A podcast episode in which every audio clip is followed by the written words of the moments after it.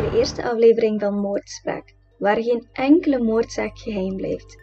Elke week bespreek ik, Luna Timmerman, een moordzaak uit een land waar ik zelf al eens op reis ben geweest. En vandaag bespreken we een zaak die zich afspeelt in Zuid-Afrika, namelijk over de moord op Riva Steenkamp. Voordat ik verder inga op de zaak, vertel ik jullie graag een anekdote over mijn eigen reis naar Zuid-Afrika. In 2015 ben ik namelijk via een uitwisseling met school uh, naar Zuid-Afrika afgereisd en daar hebben wij ook het een en ander meegemaakt als groep. En bij ons bezoek aan het prachtige Kaapstad stonden wij namelijk met z'n allen te wachten op de bus terug richting huis. En toen we plots zouden opstappen, merkte een van de jongens van onze groep um, dat zijn rugzak van tussen zijn benen was meegenomen. En het vreemde daaraan was dat de hele groep, zo'n groep van 20 mensen, niets gemerkt had en hij zelf ook totaal niet. En dat Zuid-Afrika niet het veiligste land is, dat hebben we al vaker gehoord, maar dit was toch wel een van de bewijzen die we gekregen hadden. Om verder te gaan op de hoofdstad en de zaak van vandaag, begin ik graag met te vertellen wie Riva Steenkamp nu precies is. Um, zij werd namelijk geboren op 19 augustus 1983 in Kaapstad, de hoofdstad van Zuid-Afrika, zoals ik al eerder vermeld had. En ze was ook de dochter van June en Barry Steenkamp. Barry was een gekende paardentrainer in Zuid-Afrika en ook Riva reed regelmatig paard doorheen de jaren. Riva zelf ging na de middelbare school rechten studeren en slaagde met glans aan de universiteit. Daarnaast kreeg ze al sinds haar veertiende geregeld opdrachten als model en naarmate dat zij ouder werd, kreeg ze ook nog meer bekendheid als topmodel. Ze was dus redelijk bekend in Zuid-Afrika. Op relatievlak hield ze nogal van sportieve mannen, want na een lange relatie met de rugbyspeler François Hougaard kreeg Riva in november 2012 een relatie met Olympisch atleet Oscar Pistorius. Die laatste persoon, namelijk Oscar, speelt een grote rol in de moordzaak van vandaag. En ik ga jullie met plezier uitleggen wie hij nu precies is, want ik kan me voorstellen dat velen van jullie niet weten wie Oscar Pistorius is. Oscar Pistorius werd geboren op 22 november 1986 in Johannesburg en is een Zuid-Afrikaans hardloper. En dan vooral eigenlijk gespecialiseerd in de sprint. Pistorius was niet zomaar een atleet, want hij werd met een gendefect geboren, wat ervoor zorgde dat hij geen kuitbenen had. En toen hij 11 maand oud was, werden zijn onderbenen daardoor ook geamputeerd. Maar ondanks dat en met behulp van twee protheses is hij bekend als de snelste man zonder benen en kreeg hij hierdoor ook de bijnaam van Blade Runner. Voor ik jullie precies vertel wat er gebeurd is tussen Oscar en Riva, wil ik ook nog even aanduiden dat Zuid-Afrika al jarenlang een aanzienlijk hoog geweldcijfer heeft. Hoger dan andere landen. En zo kent het land vaak carjackings, moord, homejackings, inbraken enzovoort. Jullie zullen ondertussen wel benieuwd zijn naar het verhaal en voor dat verhaal keren we even terug naar 14 februari 2013 want dat was namelijk de dag dat Pistorius gearresteerd werd op verdenking van moord. En niet zomaar een moord. Alles begon de nacht van 13 of 14 februari 2013, de nacht voor Valentijn. Riva en Oscar woonden in Pretoria, een buurt waar eigenlijk veel gated communities zijn en de stad wordt ook beschouwd als veiligste woonplaats in Zuid-Afrika. Ikzelf verbleef ook bij een gezin in Pretoria die ook in een gated community woonde. En ik kan met 100% zekerheid bevestigen dat Pretoria een zeer veilige buurt is. Om in zo'n community binnen te komen moest je ofwel je ID tonen, of moest je soms zelf je vingerafdruk laten scannen. En dan wist de security van oké, die woont hier, die mag door, of nee, die hoort hier niet, die kan hier eigenlijk niet binnenkomen. Er liepen ook dag en nacht bewakers rond in de community en zo liet mijn gastgezin zelfs eigenlijk met veel gerustheid de voordeur dag en nacht open. Riva was druk in de weer met de voorbereiding voor een Valentijnsverrassing voor Oscar en ze had daar eigenlijk ook al een tweet over geplaatst. Die ging als volgt. Ik ben benieuwd wat er in jouw mouw zit als verrassing voor Valentijn. En dit werd eigenlijk ook nadien bevestigd um, door de cadeauwinkel waar Riva langs geweest was. De avond van 13 februari gingen ze samen slapen na een gezellige avond samen. En zoals altijd had Oscar zijn pistool bij en had hij die op zijn nachtkastje gelegd. Rond drie uur die nacht werd Oscar plots wakker door lawaai die uit de badkamer kwam. Hij zelf omschreef het lawaai alsof iemand het badkamerraam had proberen opendoen.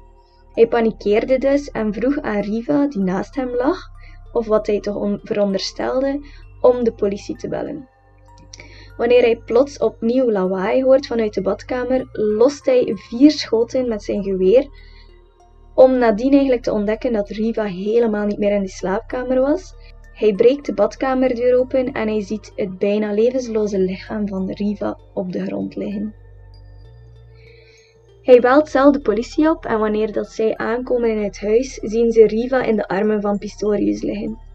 Hij vertelt ook aan de politie dat hij dacht dat er inbrekers in het huis waren en dat hij daarom schoten had gelost. En in het begin lijkt iedereen hem ook meteen te geloven, aangezien hij als topatleet een groot rolmodel was in Zuid-Afrika. En om heel eerlijk te zijn, lijkt een inbraak niet heel onlogisch in een land als Zuid-Afrika. Want mijn leerkracht die mee was op uitwisseling had een keer een homechecking meegemaakt tijdens een van de vorige uitwisselingen. Alles is uiteindelijk wel goed gekomen, maar de homechecking had zich ook plaatsgevonden in een gated community in Pretoria. Het verhaal van Oscar zou dus logisch kunnen zijn. Ondanks dat het volk hem gelooft, denkt de politie daar anders over. Ze geloven het verhaal van Oscar niet helemaal, want er waren geen afdrukken of vingerafdrukken van derden gevonden. Er waren geen sporen van inbraak, de deur was niet opengebroken enzovoort. Ook hadden de buren nadien getuigd dat ze eerder die avond de politie al hadden gebeld toen er een luide ruzie aan de hand was bij Oscar en Riva thuis. Uit onderzoek bleken meerdere dingen. Als eerste bleek dat de kogels diagonaal door de deur van het toilet gingen, wat blijkt dat Pistorius dus vanuit de hoogte had geschoten. Dat zou er dus toe leiden dat hij wel zijn protheses aan had en dat verhaal zou niet kloppen, aangezien hij eerder had beweerd dat hij zijn protheses niet aan had en zich kwetsbaar voelde. Dit werd later wel ontkracht na meer onderzoek waar hij dus degelijk zijn protheses niet aan had. Ook bleek dat Pistorius eerst zijn beste vriend had opgebeld na het incident en dan pas de hulpdiensten. Ergens kan ik daarin komen, want ik zou uit paniek ook zelf eerst mijn mama of zussen opbellen om raad te vragen, maar het is toch ergens een rare situatie. Het moeilijke bij het onderzoek is dat alles wat Pistorius vertelt niet kan weerlegd worden. En als we de autopsie van het lichaam van Riva bekijken, zien we dat er drie schotwonden te zien zijn. Bij het oor, in de heup en in de elleboog. Verder had ze ook verschillende schampwonden rond haar handen, wat aanduidt dat ze zich op die manier zou beschermd willen hebben. Nog opvallend is dat er in de slaapkamer al een kogelhuls lag, wat een teken kan zijn dat hij toen al eens op haar had geschoten. Verder vond de politie ook nog een bebloede cricketbed en daarover waren drie theorieën. Als eerste theorie zou het kunnen zijn dat hij Riva hiermee eerst had aangevallen, maar bij Riva werd eigenlijk geen andere verwondingen vastgesteld buiten die schotwonden, dus deze theorie werd praktisch al uitgesloten. De tweede theorie is dat hij die heeft gebruikt om de deur in te beuken en dat is ook het verhaal die Oscar zelf bevestigt. Als laatste theorie zou het ook kunnen dat Riva de bed zelf had gebruikt om zich te verdedigen tegen Oscar, maar dat lijkt heel onwaarschijnlijk aangezien Oscar zelf geen verwondingen had. In Zuid-Afrika is de volgorde van berecht worden iets anders dan bij ons. Onmiddellijk na het incident werd Pistorius meegenomen voor ondervraging en de volgende ochtend werd hij in verdenking gesteld voor doodslag. Er werd nog niet gesproken van moord, aangezien het nog steeds gezien werd als onopzettelijke moord.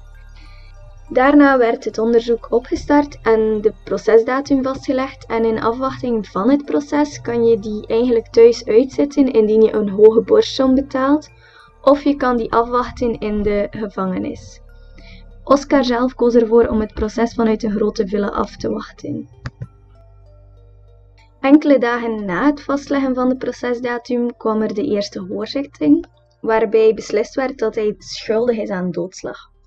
Het proces zal er dus een jaar later in maart komen, maar tot die tijd zit Pistorius vast in een chique villa en vast daarbij tussen aanhalingstekens. Er kwamen nieuwe onderzoeken en daarbij ook een motief voor de moord op Riva. Uh, Riva ging eigenlijk namelijk deelnemen aan een programma die vergelijkbaar is met Expeditie Robinson. En dat was het probleem niet, maar het probleem was wel dat een bekende popzanger, genaamd Mario, daar ook aan zou deelnemen. Oscar vertrouwde Mario niet, als ook de ex van Riva vertrouwde hij ook niet. Er werd ook door zijn ex-vriendinnen, de ex-vriendinnen van Pistorius dus, getuigd dat hij heel jaloers was, vaak huiselijk geweld pleegde en ook heel vaak aanvallen had. Verder was hij ook geobsedeerd door wapens en had hij niet voor alle wapens die hij in bezit had een vergunning. Hij had met een van die wapens ook al eens een vriend bijna in de voet geschoten op restaurant, maar dat moest verzwegen worden door die vrienden omwille van zijn status als topatleet. Verder werden er bij een huiszoeking ook nog steroïden gevonden, wat zijn carrière als topatleet ook teniet gedaan heeft. Ook roepen steroïden agressie op, wat bijdraagt aan het motief. Iets die ook nog heel opmerkelijk was, is het feit dat hij bij afwachting van het proces gespot werd in een club. En daar was hij eigenlijk de bloemetjes aan het buiten zetten en flirte hij erop los, exact twee maanden na de feiten. We zijn aan het begin van zijn proces als hij gespot wordt met zijn nieuwe vriendin, die slechts 19 jaar is. En het proces gaat ook niet al te vlot van start. Ik geef even een duidelijke samenvatting van hoe het proces verlopen is. Op de eerste dag hebben we meer dan 105 getuigen, wat enorm veel is voor een proces. Sommige getuigen spreken Engels en andere spreken Afrikaans, waar een tolk voor voorzien is. Die tolk wordt eigenlijk onwel en men vervangt die tolk, maar die kan er eigenlijk helemaal niks van. Twitter staat er overvol van, aangezien alles op de voet gevolgd wordt door de media. En op die eerste dag pleit Pistorius ook meteen onschuldig voor de feiten. Op de tweede dag werden de eerste getuigen opgeroepen, waaronder die buurvrouw. Men had beloofd de getuigenissen anoniem te houden, maar door de vele media-aandacht die de zaak kreeg, werd dit gefilmd en moest het proces die dag opnieuw stilgelegd worden. De derde dag komt er eindelijk aan en het proces gaat opnieuw van start. Het proces duurt meer dan 20 dagen en uiteindelijk is de rechter bijzonder mild, want de minimumstraf voor Oscar voor deze misdaad is 15 jaar. En tot iedereen zijn verbazing veroordeelt hij Pistorius voor slechts 6 jaar cel wat uiteindelijk neerkomt op vrijlating na twee jaar door het huisarrest in afwachting van het proces. Die milde uitspraak had zo zijn redenen volgens de rechter, want Pistorius was zijn carrière hierdoor al verloren. Er is nog steeds geen sprake van moord, maar van doodslag. Het Hof van Cassatie is het hier niet mee eens en die gaat in beroep. Zijn straf wordt dan meer dan verdubbeld daardoor en hij krijgt 13 jaar en 5 maanden cel. Maar hiermee is Oscar dan weer niet akkoord en hij gaat ook in beroep. Zijn aanvraag wordt verworpen en uiteindelijk zit hij zijn straf uit in een speciaal voor mensen met een handicap aangepaste gevangenis in Pretoria. Ondanks het proces blijft Pistorius volhouden aan zijn onschuld en aan alles wat hij zegt.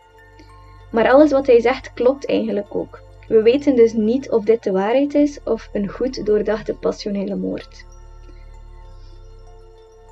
Voor we het einde van de aflevering benaderen, wil ik graag nog wat leuke weetjes met jullie bespreken. Dat komt ook natuurlijk omdat de zaak heel erg veel in de media gekomen is. In die tijd was Pistorius eigenlijk een gekende atleet en hij had dus een sponsordeal met Nike.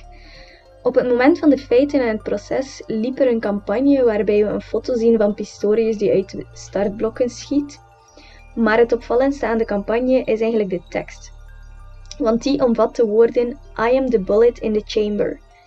Dat is heel cynisch en de campagne werd eigenlijk ook meteen offline gehaald. Er is ook een documentaire gemaakt over deze zaak, namelijk Oscar Pistorius, The Blade Runner Killer.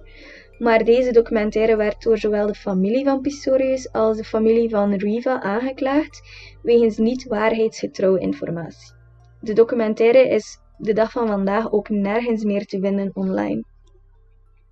Als laatste fun fact, maar misschien ook wel de grappigste fun fact, hebben we het gekende bedrijf Amazon, die uh, gebruik wou maken van de hele situatie. En zij plaatsten eigenlijk een Halloween-kostuum online die Oscar Pistorius moest vertolken. Um, zo had je het um, pakje van Oscar Pistorius die hij aan had tijdens, het, uh, tijdens de sprints. En ook waren er zwarte laarzen die eigenlijk de um, protheses van Oscar moesten voorstellen. Heel raar. En het raarst van al was dat de naam van het pak ook een uh, heel cynische naam kreeg, namelijk de Blade Gunner in plaats van de Blade Runner. Is hij schuldig aan moord of heeft Oscar gelijk en is dit allemaal een tragisch ongeluk? Laat het me zeker weten onder de post over Oscar Pistorius op Instagram.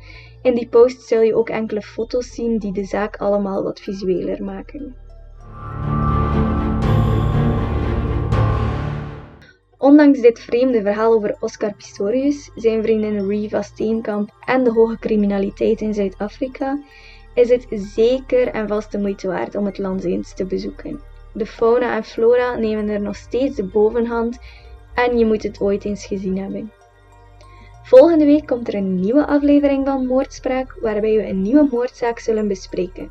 Heb jij een bepaalde zaak die je zeker wil horen bij Moordspraak? Stuur me zeker een berichtje via Instagram of een mailtje naar moordspraak.gmail.com. Bedankt voor het luisteren en tot volgende week.